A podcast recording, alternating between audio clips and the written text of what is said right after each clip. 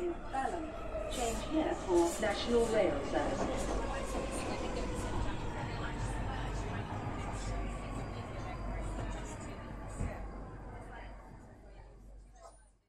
Bine revenit în stația Londra. Eu sunt Manuel Cheța de la manuelcheța.com și tu asculti podcastul Un român în Londra.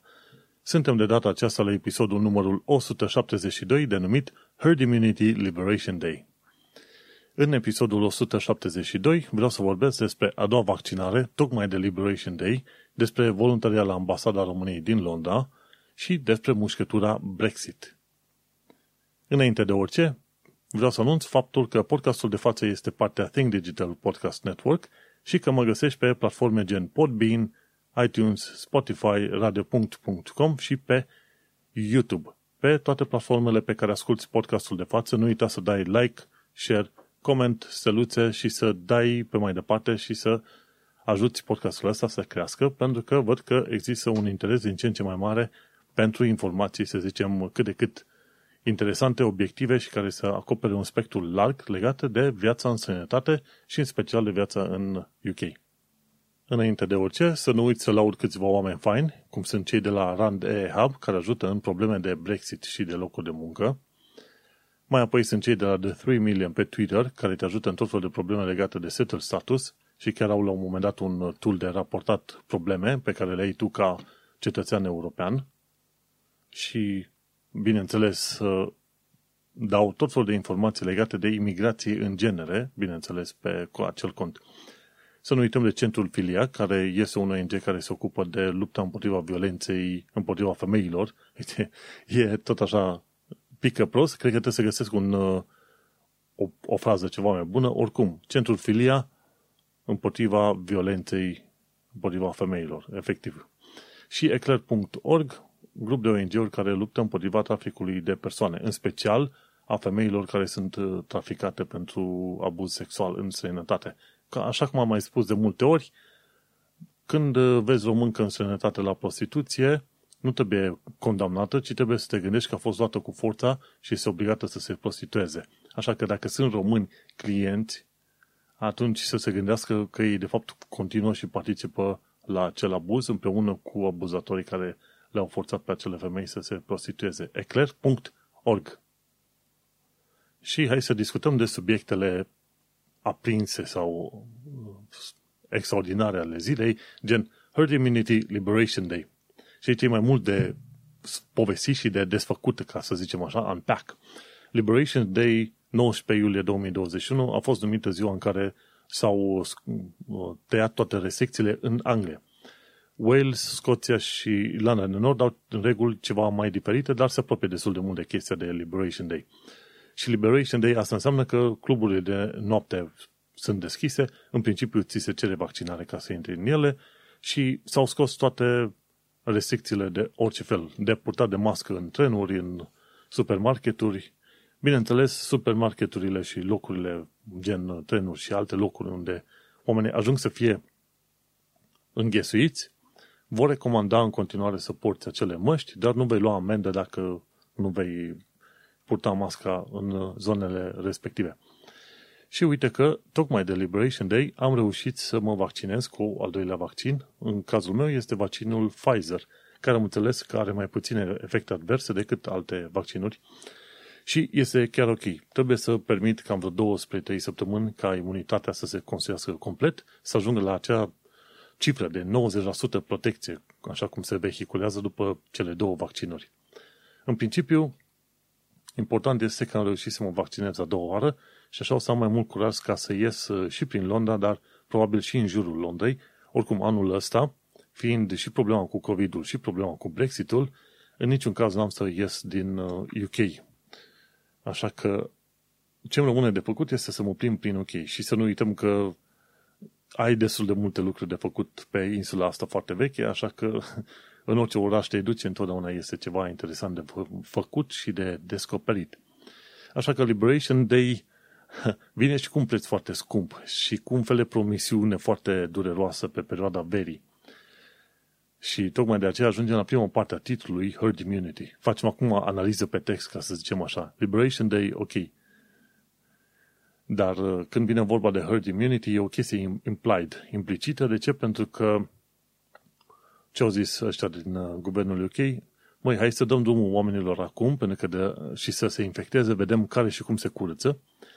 Pentru că dacă dăm drumul până la urmă în perioada iernii, când oricum lovește sezonul de iarnă și bolile grele îi lovesc pe foarte mulți oameni, inclusiv gripa, sunt șanse mari ca, având foarte mulți oameni bolnavi în perioada iernii, NHS o să, pică, o să pice în genunchi, în ambii genunchi. Acum NHS este doar într-un genunchi. Și, în principiu, într-adevăr, s-a rupt legătura oarecum între infectări și spitalizări, între spitalizări și morți, din, datorită vaccinării, însă, în continuare, se pare că se merge pe ideea de herd immunity. S-au vaccinat cât au reușit să se vaccineze, să se mă uit acum cât erau. 46,3 milioane de oameni vaccinați cu primul vaccin, asta înseamnă probabil 80 spre 90% dintre adulți, dar uh, cei tineri și adolescenții nu vor reuși încă să-și facă vaccin. Și, de fapt, cei mai la risc sunt cei până în vârsta de 20 de ani de zile în perioada asta, pentru că riscă să se îmbolnăvească. Și să nu uităm, chiar era un link undeva care spunea că, de fapt, COVID este mult mai periculos decât gripa pentru copii. De 5-6 ori mai periculos, rata infectării și îmbolnăvirii și spitalizărilor mult mai mare la copii în, în cazul COVID decât în cazul gripei. Așa că chiar dacă sunt mult mai puțini copii care se pot îmbolnăvi, este important de știut că, uite, că se pot. Și s-a ajuns până în momentul de față la 100 de morți pe zi și mi se pare că o să se ajungă undeva pe la 200 de morți pe zi. Statistici foarte mari, foarte urâte, știi ce mai ziceam la un moment dat referitor la podcastul Hardcore History. O moarte e o tragedie, un milion de morți e o statistică. Și în momentul în care ne uităm acum la faptul că sunt 100 de morți, deși la o, într-o perioadă, datorită lockdown-ului, erau sub 10 morți pe zi.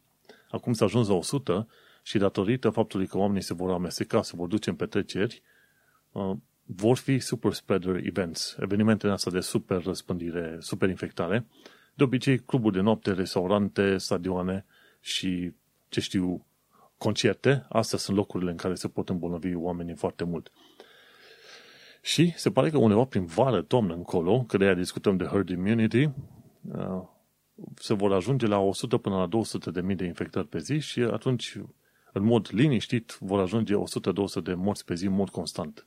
Bineînțeles, nu se ridică la numărul de 1800 la un moment dat, 1200 cât era un uh, feb- ianuarie sau februarie anul ăsta la început, dar totuși un uh, număr destul de mare.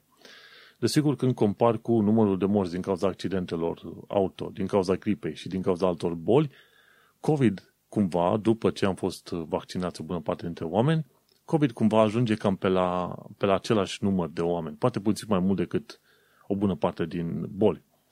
Și atunci, dacă stai să te uiți, oamenii cumva spere ca COVID-ul și infectările și bolile legate de COVID să ajungă cumva în fundal, în background, tot așa cum a ajuns și gripa.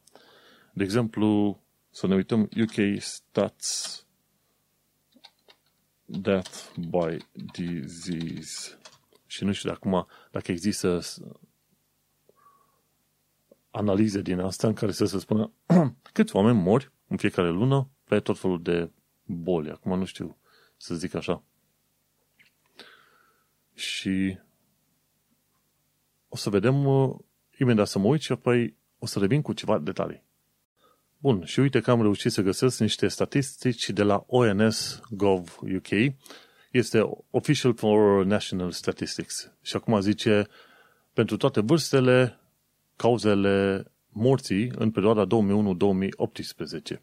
Și aici e un grafic foarte interesant, 2001-2018, câți oameni mor anual de diverse boli. De exemplu, în 2001 muriau anual ceva de genul ăsta. Boli legate de respirație, 20.000. Uh, gen, de exemplu, tahe, tahe, bronhii și plămâni. Ceva legate de zona aia. De boli de inimă, 66.000. De plămâni, uh, de, cum îi zice, gripă, 15.000. Lower Respiratory Diseases, nu știu ce înseamnă, dar 15.000. Și boli de creier cerebrovasculare, 25.000. Și atunci, dacă stai să te uiți, asta a fost în 2001 și în 2018 au scăzut cumva bolile de cerebrovasculare, dar și-au scăzut cam mai toate bolile, dar nu foarte mult. Și uite, de inimă 40.000 de oameni. Influenza și gripă 14.000 de oameni. Cumva la 15.000 de oameni. Și dacă stai să calculezi așa, în principiu, aproape 150.000 de oameni pe an mor de diverse boli în UK. Efectiv, cum a fost în ultimul an și jumătate, numai COVID. COVID-ul a luat atâția oameni cât luau cele 6-7 boli diferite care omoreau în UK. De exemplu, în 2018 erau cât? 18.000 morți de chestiuni legate de, să zicem, cred că cancer la plămâni, ceva de genul ăsta. După aia de boală, 40.000, gripă, 14.000, demență, Alzheimer, 26.000, lower respiratory disease, nu știu sigur ce înseamnă aia, 17.000 și, bineînțeles, cerebrovasculare, 15.000. Și atunci când calculezi asta, să ajung undeva până aproape la 130-140 de mii pan. Și a fost o perioadă în care nu prea s-au, nu prea s-au înregistrat morți de, de gripă, undeva între 2011-2015, nu știu ce s-a întâmplat. Cred că au, au ei probleme cu datele, știi? Dar uh, asta este interesant. Într-un an de zile în UK mor 150.000 de oameni pe chestiuni de boală. Și atunci speranța celor din guvernul UK, îmi, mă gândesc eu, asta e părerea mea, este că la un moment dat numărul de morți de COVID, dacă COVID e aici here to stay, este să fie nu mai mult de cât este, să zicem, în gripa. Dacă este la nivelul gripei, atunci știi foarte bine, să faci un vaccin anual, probabil, și la revedere. 100 de morți pe zi înseamnă 3000 pe lună și asta ar însemna vreo 30-40 de mii pe an. De dacă ar fi să meargă așa în continuu și nu s-ar construi imunitate în uh, populație. Ar fi probabil de cel puțin 2-3 ori cât gripa, cu toate că ai o parte bună din populație vaccinată. Deci ar fi totuși de 2 de 3 ori mai mult decât gripa, dar mai puțin decât bolile de inimă în principiu. Și atunci ar fi între gripă și inimă și dacă ar continua numărul de morți așa, mai devreme sau mai târziu o să vezi că statisticile o să dispară, nu o să mai fie ședințele alea zilnice sau săptămânale în care se prezinte numărul de morți și o să se înțeleagă, băi, COVID este ca gripa, o boală care rămâne cu noi și fiecare cu norocul lui. Și așa că mai devreme sau mai târziu o să descoperi de ce, până la urmă, tehnica guvernului UK este să se meargă pe imunitate de, de turmă. Acum își permit să facă treaba asta pentru faptul că există un vaccin. Și atunci, bineînțeles, e trist că se ajunge în situația asta, dar știi cum este. Uh, dacă stai să te gândești că COVID-ul va face turul planetei over and over again, sunt, uh, sunt șanse că mai devreme să mai târziu ești obligat la un moment dat să deschizi uh, economia și să-i dai drumul să meargă pentru că singura soluție care pe care o ai de rezolvat este să închizi cu totul granițele, să nu existe comunicare cu exterior timp de câțiva ani de zile până când boala dispare. Ce se întâmplă dacă boala nu dispare pe restul planetei și revine în UK pe alte filiere, știi? Și atunci, deși este o chestiune tristă și am fi sperat să facă lockdown mai mult până când se vaccinează mult mai mulți oameni, până la urmă, hai să zicem că e o decizie semi-bună, nu bună, semi-bună parțial bună, pentru că ar mai fi putut aștepta puțin până se vaccina oamenii, dar fiindcă toată lumea aștepta perioada asta de 19 iulie să se elibereze, să meargă liberi, nu au mai fost atât de mulți oameni interesați să se vaccineze. Adică dacă înainte se făceau 400-500 de mii pe zi vaccinări, acum s-a ajuns la mai puțin de 70 de mii pe zi. Gândește-te de 7-8 ori mai puțin. Și asta este un lucru foarte trist. Dacă ar fi ținut în continuare lockdown-ul și gălăgia adică gălăgie, restricțiile astea timp de câteva, încă o lună, cel puțin, ar fi ajutat foarte mult. Și am văzut că se pune prea mult accentul pe chestia asta cu vaccinurile. Avem vaccinurile, e Excalibur, este arma aia super puternică care ne va salva de orice, dar trebuie să nu uităm de faptul că ai nevoie și de medicamente care chiar combat virusul. Ceea ce face vaccinul este să prevină, să te ajute cumva să-ți creeze un fel de scut, dar pe de altă parte, dacă omul s-a îmbolnăvit, ai nevoie și de medicamente efectiv antivirale, care luptă cu virusul din corp și îl distrugă chiar după ce omul s-a infectat. Și nu s-a pus suficient de mult accent pe direcția aia. Așa că suntem în, acum intrăm în valul 3 de infectare în UK, cu scopul specific de a construi imunitate de turmă. Așa că nu știu ce să zic, am uh, gânduri și sentimente amestecate legate de stilul ăsta de, de lucru, acum cu imunitatea asta de turmă, dar se pare, cum am zis, accentul va fi, într-adevăr, să transform numărul de morți puțin mai mici sau cam în zona gripei și atunci toată lumea va fi cumva obișnuită și mulțumită și va merge pe mai departe. Tot la fel cum mergem și noi la următorul subiect. Ce am aflat de curând este faptul că ambasada României caută voluntari și nu caută unul, doi. Din ce am înțeles eu, caută foarte mulți voluntari. Ei au acolo o mână de oameni care vin și ajută în tot felul de probleme și gândește-te că, dar fiindcă sunt atât de mulți români în Anglia și au nevoie mai ales de pașapoarte, o bună parte au venit cu buletinul și acum au nevoie să-și facă pașapoarte, pentru că statul UK și tot felul de instituții și firme și ce vrei tu insistă ca oamenii să-și facă acum după ce a apărut Brexitul, să-și facă identificările cu pașaportul, nu cu buletinul. Și așa că ambasada României la Londra este pur și simplu copleșită, ca să zicem așa, și au creat o pagină, bine, au publicat ceva pe Facebook de curând, undeva pe 16 aprilie anul ăsta, și a spus împreună la greu, readuc în, readuc în atenție. Ei au proiectul ăsta împreună la greu de foarte mult timp și secția consulară a ambasadei României a inițiat încă din 2019, vezi, campanie de cooptare a unor cetățeni români ca voluntari în sprijinul activităților desfășurate de ambasadă. Și acum, cine vrea se poate înscrie ca voluntar și cei care vor să ajute, bineînțeles, nu, e, nu este mare lucru, trebuie să te bagi pe linkul din show notes, am aici chiar în show notes al doilea link, efectiv, în uh, subtitlu, voluntariat la Ambasada României, îi dau linkul pe mai departe și londramaie.ro slash node slash 2235. Și acolo explică mai bine ce înseamnă, să zicem, împreună la greu. Și au și un formular care spune, ok, în ce probleme vrei să ajuți? Vrei să ajuți cu mâncare, cu găzduire, să transporti pe cineva, să donezi ceva, din tot felul de puncte, să ajungi la prelucr- să ajuți la prelucrarea pașapoartelor. Trebuie să face și verificare de cazier. Dacă ai cazier, nu știu dacă vei fi acceptat, probabil că nu. Și ideea este dacă te uiți și prin formulare și în uh, prezentare, o să înțelegi cam ce se cere de la tine. Dar este un lucru foarte bun și sunt uh, câțiva oameni acolo, dar nu suficient de mulți. Am înțeles că există un backlog, o listă foarte mare de pașapoarte care așteaptă să fie trimise către oameni și nu sunt destui oameni care să prelucreze pașapoartele respective. E, se face foarte multă muncă manuală, n-au un sistem foarte bine organizat acolo în ambasadă și așa că e nevoie de mulți oameni, multe mâini, ca să facă treaba pe acolo.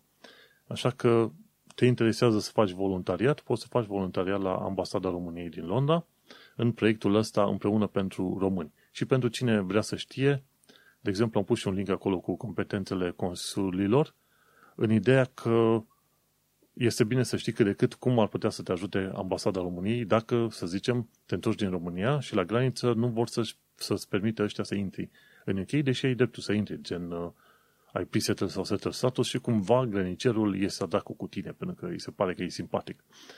Așa că am pus și link acolo cu competențele consulilor pe care îi putea să chemi în asemenea situații. E bine să ai numărul de telefon undeva. Așa că, nu uita, e nevoie de mai mulți oameni, de mult mai mulți oameni, așa că dă veste în țară și participă și tu la activitățile de voluntariat la Ambasada României.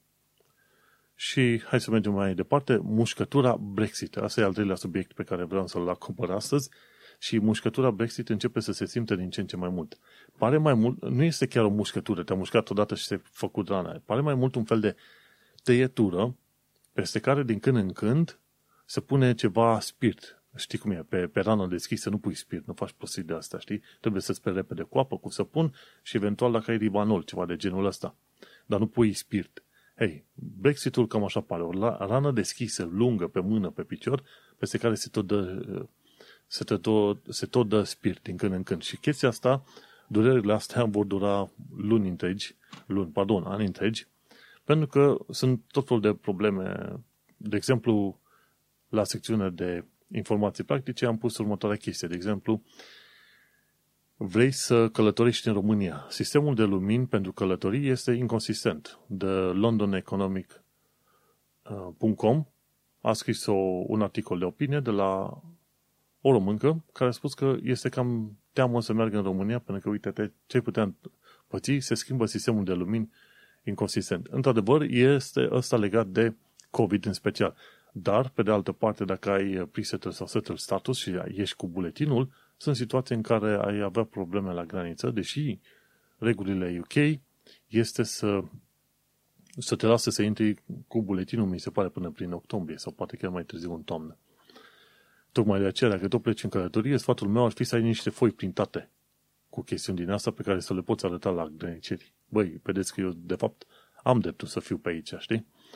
Și, bineînțeles, de preferat ar fi să mergi pe pașaport, să-ți faci pașaport. Dar în perioada asta durează destul de mult până să-ți primești pașaportul, vreo două luni de zile, dacă nu mai mult de atâta. Și tot chestii legate de Brexit, care spuneam, durerile de Brexit, în zona de informații practice, mai am o chestie referitoare la self-employed. Și că dacă vrei să dai sign-up pentru self-employed, trebuie la un moment dat să te înregistrezi pentru serviciul de taxe al guvernului UK, serviciu online. Și nu poți valida ID, pentru că acolo ți se cere UK Passport, uh, verificare pe credit score sau uh, Irish uh, Driver's License.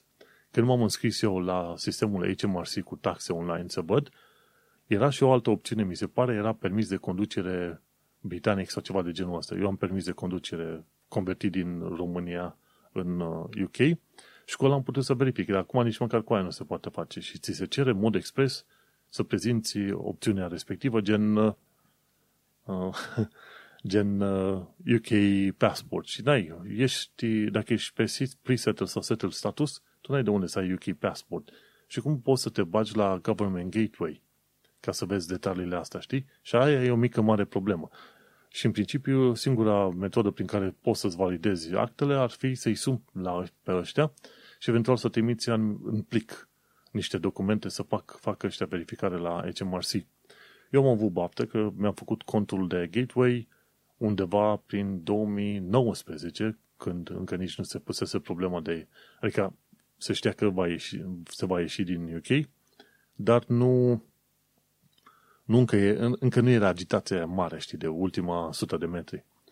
Și cumva sunt ferit în momentul de față, pot să-mi verific taxele online foarte bine, dar cine vrea să-și facă acum cont de gateway, gateway nu se poate. Trebuie să sune neapărat la HMRC. Și că toți suntem la partea de informații practice, care e diferența între MIS sau MRS sau MS la, la femei? Și ci că MIS este mai mult pentru o femeie nemăritată. După aia MRS este pentru o femeie măritată, iar MS este pentru o femeie care căreia nu te interesează statutul ei, dacă e măritate sau nu. Căsătorită sau nu, pardon. Deci, dacă vrei să te referi, să vorbești, să trimiți o scrisoare sau un mesaj unei femei și nu te interesează statutul căsătorită sau nu, atunci trimiți cu MS, MS, MS, MS. Miss e mai mult pentru tinere, necăsătorite, iar MRS este pentru uh, femei căsătorite. Miss, dacă tot te interesează. Bun. Și mai este o chestie de informații practice. O chestie pe care foarte mulți oameni o, o ignoră pentru că n-au de unde să știe că e diferit sistemul de scriere a numelor în UK față de România. Și o să afli chestiile astea când vrei să-ți faci tot felul de documente cu avocații în UK și, bineînțeles, o să te întrebe oamenii aia, băi, dar ce rol are cratima aia acolo? În România, de exemplu, m-am uitat pe câteva forumuri, la un moment dat se permitea să ai, dacă ai mai mult, ai nume și prenume, se permitea să ai spațiu între ele. Deci, de exemplu, cum sunt eu, Manuel, după aia Marian, după aia Cheța.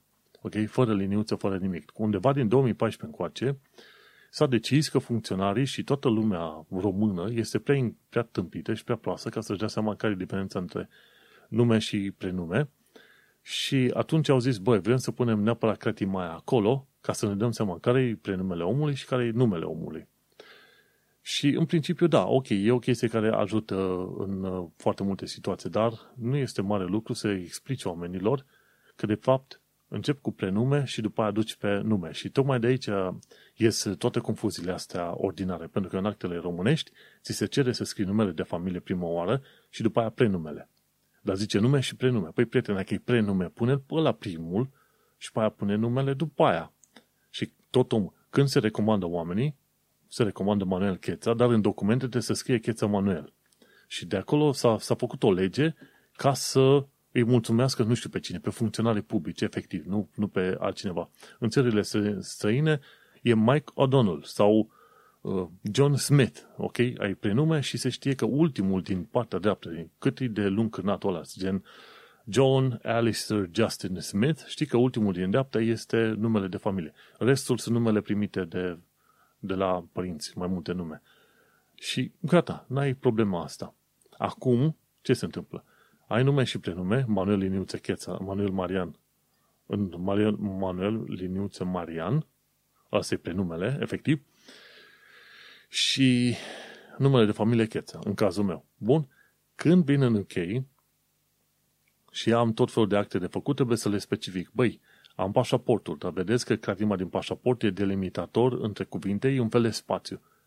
Pe UK, liniuța aia face chiar parte din numele cuiva. Adică nu ai Manuel Liniuță Cheța să spui Manuel sau, um, pardon, Manuel Liniuță Marian. Nu ai Manuel sau Marian, nu. Ai Manuel Marian. Jean-Luc, de exemplu, se citește într-un singur cuvânt, o singură entitate. Așa că virgul, uh, cratimaia este destul de importantă în UK pentru că zice că ai un nume, nu că ai două. Și atunci când îți notezi toate detaliile în UK, trebuie să omiți acea cratimă. Mai apoi, dacă ți se naște copil și l-ai numit uh, uh, Baby John Alistair, sau cine știe cum îi dai, Baby John Cheta, ok? Este Baby John cu spațiu între ele, dar când se face uh, certificat de România, o să fie Baby Liniuță John, pentru că trebuie să mulțumești funcționarii din România. Și de aia zic, creativ în lume, știi? Trebuie să ai grijă că există o conversie între UK, România și înapoi la UK. De exemplu, Manuel Liniuță Iulian, în România este Manuel Spațiu Iulian în UK. Chestiile, cratimele sunt importante, așa că pe UK omite cratimele, pe România trebuie să le incluzi și trebuie să explici chestia asta și la avocați și pe oriunde discuți tu. Așa că nu-ți introduc numele cum, cu liniuță, cu cratimă, pentru că ei o să considere în UK că le au un singur nume. Și cu asta am terminat prima parte a podcastului, prima parte care va fi difuzată joia seara la radio.com, undeva pe la vreo 8 seara, ceva de genul ăsta. Până un alta, cine vrea să asculte mai departe podcastul ăsta complet, să intre pe manelcheța.com, unde va asculta episodul complet, episodul numărul 172, numit Herd Immunity Liberation Day. Baftă! Și hai să mergem pe mai departe. Învață limba engleză și despre cultura britanică. De curând, cei de la TLDR News au făcut un, uh, o statistică și o, un sondaj, să zicem, între ascultătorilor și au verificat și câteva documente de la academicieni și a reieșit faptul că cei mai tari prim-miniștri ai UK au fost trei. Attlee, Thatcher și Blair. Și că cei mai memorabili, cei mai tari. Attlee și Blair uh, sunt laburiști, au fost laburiști, nu, Blair încă trăiește, și Thatcher conservator. Mergem mai departe în concerte de câine. Câinele landlordului a început concertul chiar acum. Hai să ne uităm la COVID-19, ci că în momentul de față sunt doar 46,3 milioane de oameni vaccinați în UK și într-un mod interesant, în ceea ce privește spitalizările, vaccinurile sunt mai eficiente împotriva variantei Delta față de varianta Alpha, efectiv.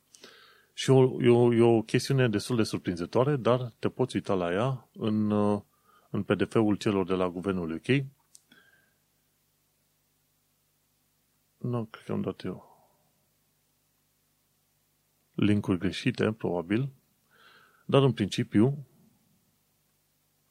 da, hai să dau refresh. Chiar mă uitam aici că la un moment dat mi arăta, în loc să-mi arate linkul către PDF-ul normal, îmi trimitea, mi arăta linkul către YouTube. În fine, are ceva browser cu mine astăzi. Dar în, în Technical Briefing din numărul 17 din 25 iunie 2021, undeva pe la pagina, hai să ne uităm, pagina 39, hai să ne uităm, e tabelul numărul 9. Și tabelul numărul 9 zice eficiența vaccinului împotriva spitalizării la alfa versus uh, varianta delta. Și eficiența este mai mare la varianta delta, adică, cu alte cuvinte, cumva vaccinul în materie de spitalizări te protejează mai mult împotriva variantei delta decât împotriva variantei alfa. De exemplu, după două doze, 93% varianta alfa, 96% protecție varianta delta. După o singură doză, 78% alfa, 80% delta. E o chestie foarte interesantă, mă gândeam să o transmit pe mai departe. Un lucru important de știut, chiar dacă te-ai vaccinat, 25% din cei care se vaccinează tot transmit virusul, știi? Și interesantă chestie, doar 0,006% din cei care sunt vaccinați ajung în spital. Și o cincime din cei 0,006% vor muri din cauza unor morbidități, gen comorbidități, pardon, vârstă, hiper, vârsta nu e o comorbiditate, dacă ai idee, un alt, o altă cauză, vârstă, hipertensiune, diabet, bol de inimă, rinic, plămâni, etc., bolile obișnuite. Și printre chestiile astea ce am mai pus aici, am aflat că Boris Johnson la un moment dat a încercat o românească. adică să se sustragă la un moment dat. De ce? Pentru că aplicația de COVID-19 l-a pinguit, i-a spus, băi, trebuie să te izolezi, pentru că Sajid Javid, noul ministru de, de sănătate, era bolnav cu COVID, atunci l-a pinguit și pe Boris Johnson. Și el zicea, vrem să ne trecem într-un uh, test pilot, să facem uh, teste în fiecare zi ca să putem continua munca și să nu ne izolăm. E bine, Boris Johnson până la urmă tot a trebuit să se izoleze că lumea s-a scandalizat. El a încercat o românească și nu i-a mers și așa că a ajuns să se izoleze, dar nu oriunde, ci la un fel de rezidența prim-ministrului care e un mini castel. Așa că nu-l plânge tu prea mult pe Boris Johnson. Alții trebuie să se izoleze într-o cameră mică, vai de viața lor. Boris Johnson se izolează totuși într-un mini castel. El are viața ok. Și cam asta cu COVID-19. Hai să vedem despre alt subiect foarte interesant, respectiv secțiune, pardon, viața în Londra și în sănătate. Și dacă vrei să afli care este topul furturilor de mașini, este Lambeth și Kensington și Chelsea. Cam astea sunt zone unde se fură foarte mult mașini în UK. Dominic Cooper, actor care a jucat în uh, filmul, în seria Preacher pe Amazon Video, el a avut 5 mașini furate în termen de un an din casa lui din Londra și eu nu știam că Dominic Cooper locuiește în Londra. Ai tot fel de vedete care locuiesc în Londra. N-ar trebui să fie, să fie de mirare, dar uite că e. Și dacă ai timp de vizitat și îți place tehnologia, nu uita să vizitezi National Museum of Computing la Bletchley Park sau Center for Computing History, care este în Cambridge. Două muzee foarte fain. Și tot legate de călătorii și de văzut, ci că, dacă vrei, poți să vezi păsările puffins, zici că sunt niște mici pinguine colorați și triști. Așteaptă vizite la Farne Islands, nu știu, undeva în nord se pare că sunt, știi? Și dacă vrei să vezi un vapor care merge, are și picioare, e bine, trebuie să cauți Mud Skipper. O să apară în perioada asta, în perioada lui iulie-august, în zona Battersea și Royal Docks. O să vezi, e un fel de instalație de artă, bineînțeles. Nu este foarte util să ai așa ceva. Este un vapor, într-adevăr, ce are niște picioare hidraulice, poate să meargă puțin pe mal. Dar dacă îți plac chestii de asta fancy și mai ciudățele și ai timp și chef să vizitezi, de ce nu? Caută Mud Skipper prin zona Battersea sau pe la Royal Docks. Și o chestie foarte interesantă legată de viața în Londra și viața în sănătate în genere e tipa asta canadiancă, Adventures and Naps, și a făcut un nou filmuleț numit If You Hate the UK, Why Don't You Leave? Și acolo i-a povestit, la fel cum povestesc și eu de multe ori, măi, de ce De ce rămâi în UK dacă nu-ți place sau alte chestiuni? Și atunci țin să aduc aminte, la fel cum și aduce aminte oamenilor, măi, faptul că tu scoți în evidență anumite lucruri negative legate de viața undeva, că e în România sau în altă parte, nu înseamnă că urăști țara aia, ok? Că și eu am scris destul de des pe blogul la manelcheța.com lucruri foarte enervante și foarte urâte pe bandă rulantă. Dar asta nu însemna că eu mă pun și urăsc România acum ca țară sau alte chestii, știi? Și la fel și în UK, când pomenești chestii negative. De exemplu, UK, Londra, cel puțin, este foarte cunoscută pentru înjunghieri, mai ales între clanurile astea adverse. Se bat pentru teritoriu și se înjunghe ca, ca, în, ca în povești. Țup, țup, țup. Și e, e trist când vezi că vin oamenii și se iau de tine, măi, dacă nu-ți place da, sau dacă urăști UK-ul, pentru că te plângi de UK, pleacă. Prietene, nu vorbind despre lucrurile rele, negative dintr-un anumit punct, sau zonă, loc, ce vrei tu, asta nu înseamnă că tu urăști locul respectiv. Oamenii, oamenii care vin cu asemenea vorbe, într-adevăr sunt uh, nițel reduși mental și asta este. Cumva că trebuie să eviți pentru că este greu să școlești un prost, fiecare diplome sau nu.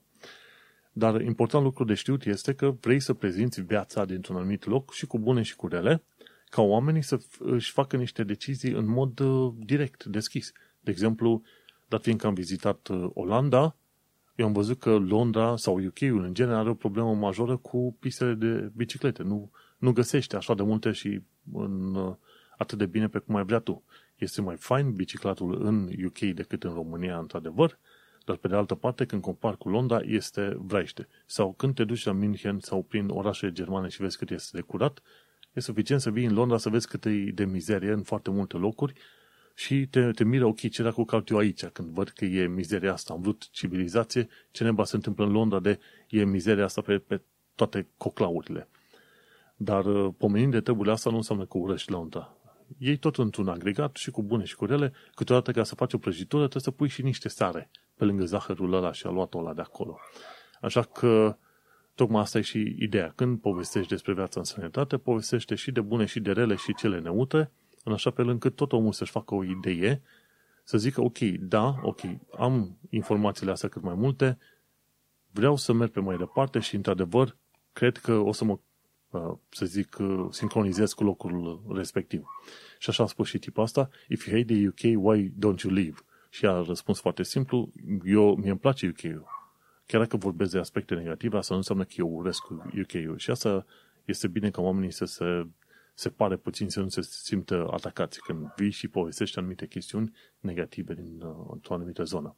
Și am pus și eu aici, urmărește filmulețul ăsta, pentru că este destul de relevant. Că des, des, destul de des au, auzi oamenii plângându-se, ok, de UK sau de viața în alte părți. Păi, reacția obișnuită a tuturora este, păi, nu-ți convine, pleacă. Dar adevărul e că trebuie să înțelegi totul în agregat. Este și lucru bun și lucrul rău, le pui la un loc și până la urmă iese o concluzie, știi? Și concluzia e că oamenii care chiar se plâng, care chiar dacă se plâng, preferă să rămână în UK dintr-un milion de alte motive. Și dacă ne-am plâns puțin de așa mai voalat de viața în UK, asta nu înseamnă că ne-am plâns de toată viața, ci de anumite aspecte. Este important de știut.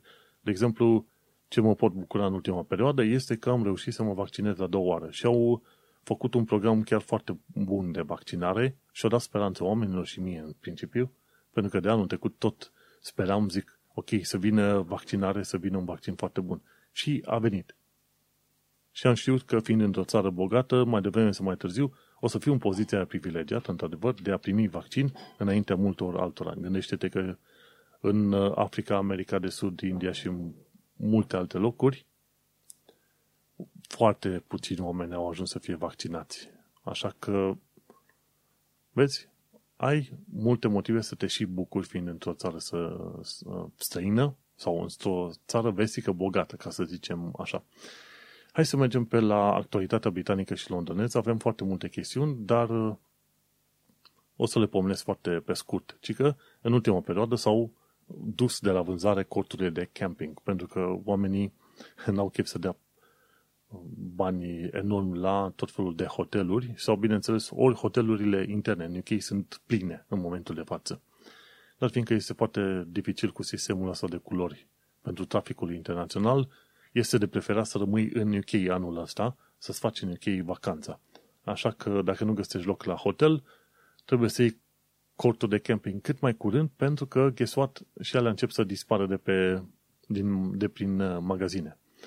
O chestie foarte interesantă legată de modul în care se lucrează în UK uh, cu poliția în UK, mai știi că data trecută, la un moment dat, un uh, studio de artă a fost reiduit de către poliția metropolitană din UK pe, pe presupunerea că ar fi vândut materiale celor de la Extinction Rebellion. Deci s-au comportat cu oamenii respectivi de parcă ar fi teroriști și cumva tipa asta, Priti Patel de la Home Office, pare foarte interesată să criminalizeze tot felul de proteste, inclusiv Kill the Bill.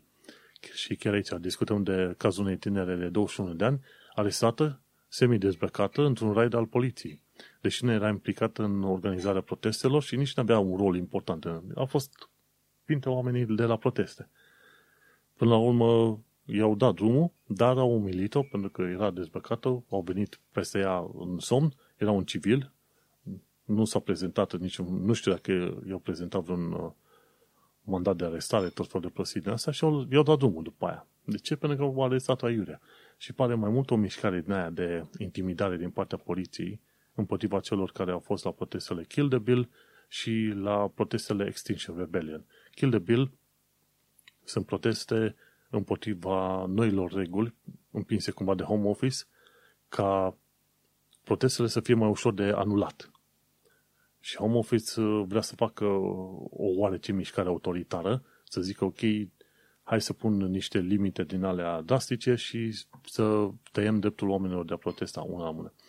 Și a doua e cealaltă cu Extinction Rebellion, ce cu climate change. Bineînțeles, ei au blocat străzi, au făcut tot fel de chestiuni și atunci, da, depinde de situații, merg oamenii arestați, dar se pare că au uh, cumva home office vrea să dea tare cu bâta în stânga și în dreapta și probabil o să fie ținut și este, uh, este în continuare urât, nu numai de oamenii care trebuie să suferi de pe urmă home office, gen uh, cei de la uh, Kill the Bill, dar cine știe, de mulți alți oameni care suferă total aiurea, de exemplu, refugiați. Home Office vrea să transforme refugiații în uh, infractori și cumva contrabine regulilor internaționale. Mergem mai departe, ci că descoperim că poliția MET recrutează agenți de calitate îndoielnică.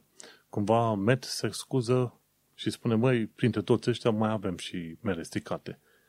Și cei de la The Guardian, când au scris articolul, au, uh, au făcut precizarea că au fost cazuri destul de grave care trebuiau să fie descoperite de la bun început și n-au fost.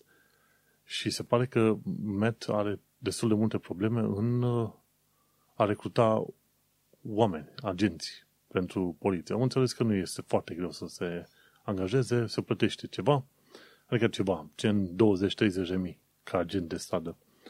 Dacă crezi că îți place munca asta, de ce nu du-te la MET? Pentru că ăștia sunt în penurie de oameni, efectiv.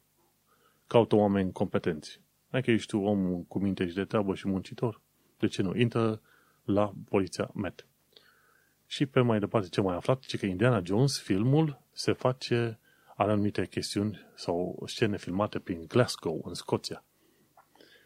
Tot felul de filme se filmează și prin uh, Londra. N-am apucat să văd niciodată o, o anumită scenă filmată, adică pe view, dar uh, inclusiv Transformers sau ce a fost cu Justice League de curând și alte chestii, s-au filmat bucăți dintre ele prin uh, Londra. Alte chestii. Ce am aflat este că dacă ai fost freelancer în perioada COVID și ai primit ajutor de la guvern, băncile îți vor refuza ipoteci. Cam asta este regula numărul 1.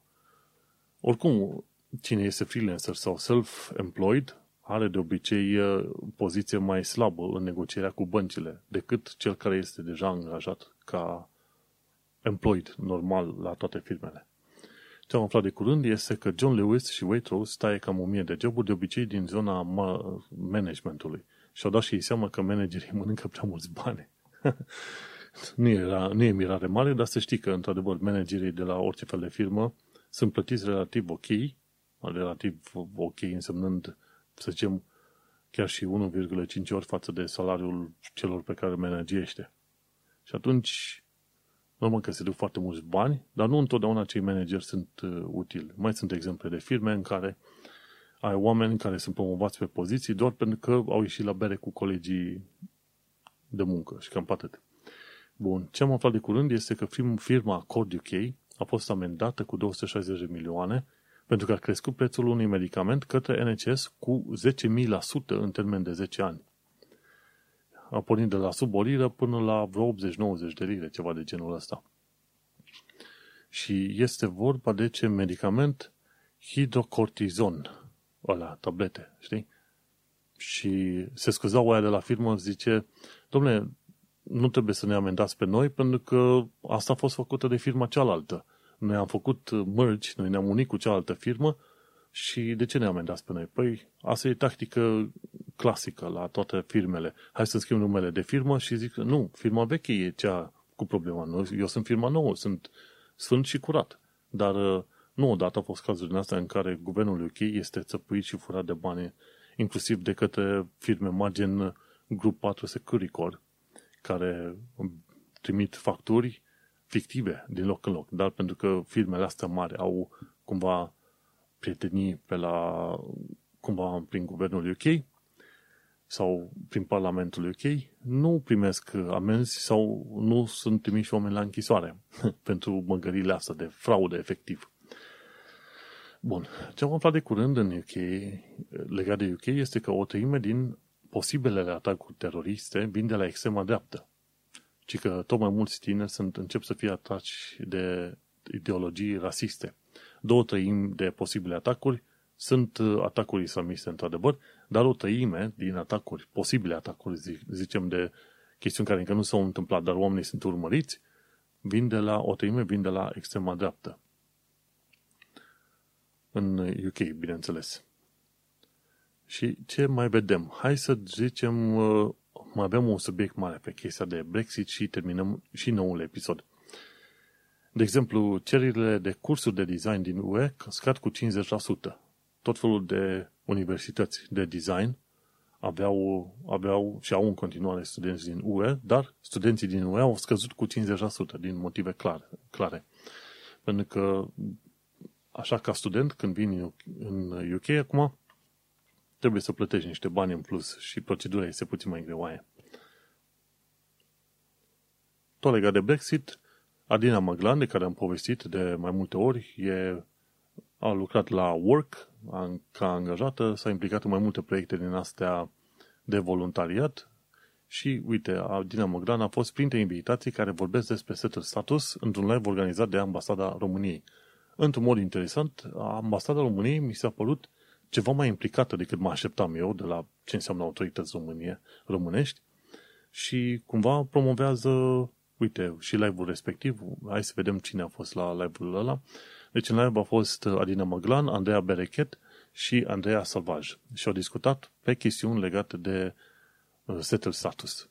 Un lucru foarte bun chiar pe pagina ambasadei. A fost un live de vreo oră și jumătate și nu mai știu acum de câți oameni au fost urmăriți la un moment dat,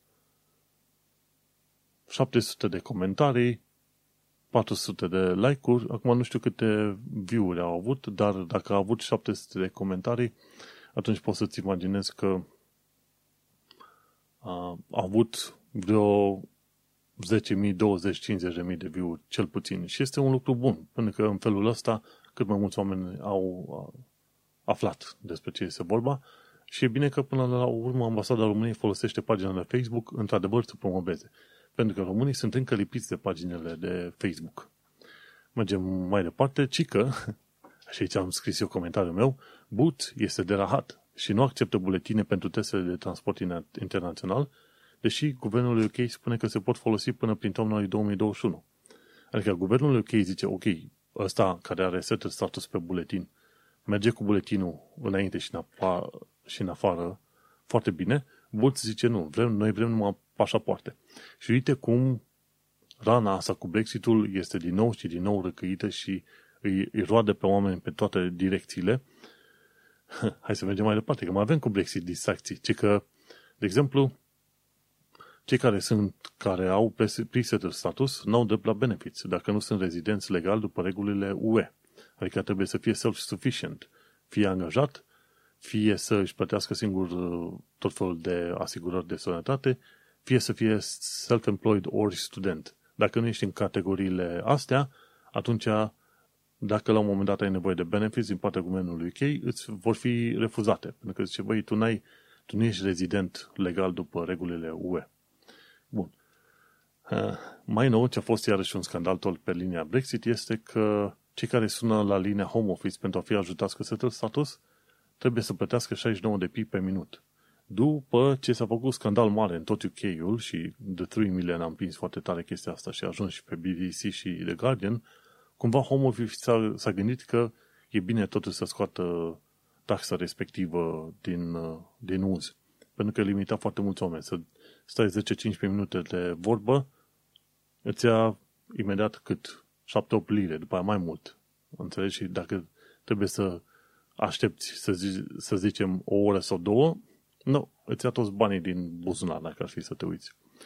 Și o chestiune foarte nesimțită, bineînțeles, dar Home Office a făcut-o în ideea că o să limiteze, o să filtreze oamenii și du, numai după ce a ieșit scandalul mare, atunci au scos uh, acea taxă.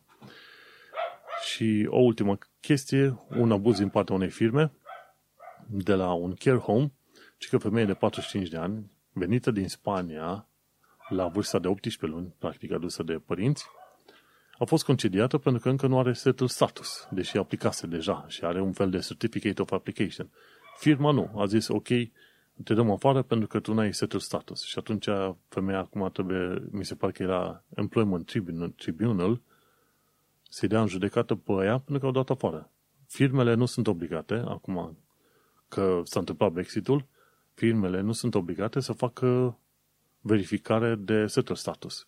Mi se pare că doar de la anul vor trebui să facă verificare de settle status sau right to work. Dar anul ăsta nu, chiar după Brexitul ăsta, după deadline, nu au nevoie să facă treaba asta și nu li se cerere către guvernul UK. Firmele care fac asta, fac asta împotriva legii și efectiv e o chestiune de discriminare și poți să mergi la Employment Tribunal pe chestia asta.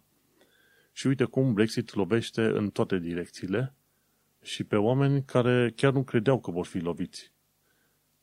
Femeia asta de 45 de ani a trăit cu impresia că e, are cetățenie britanică și în funcție de părinții ei, dacă au primit la un moment dat, dar dacă a fost adusă la 11 ani, dacă părinții ei nu erau într-adevăr, nu aveau nici rezidență permanentă sau, să zicem, cetățenie britanică, atunci, într-adevăr, ăla e cazul în care ea nu, nu avea cetățenie britanică în mod automat. Și acolo e problema. Și vezi, îi lovește pe oameni exact când și cum nu se așteaptă. Că ziceau ăștia, foarte mult și pe comentariile pe Twitter, ziceau, ce mă, ne-ai avut ani interes să-ți dai seama că trebuie să aplici? Păi uite-te că sunt foarte mulți oameni care de zeci de ani aici în UK, nici măcar nu le-a stat în cap că s-ar aplica lor. Că marea majoritate s-au gândit, bă, se impune verificarea asta doar pentru cei care au venit în ultimii 5 ani de zile. Nu s-a promovat și nu s-a povestit când e vorba de setă status că toți cetățenii UE veniți oricând trebuie să aplice și că se iau în considerare doar ultimii 5 ani la analize. Dar nu, este ușor să se comenteze pe Facebook, pe Twitter, să se, să se spună că, băi, aveau ăștia atâția ani de zile, puteau să aplice. Păi, nu, n-ai cum.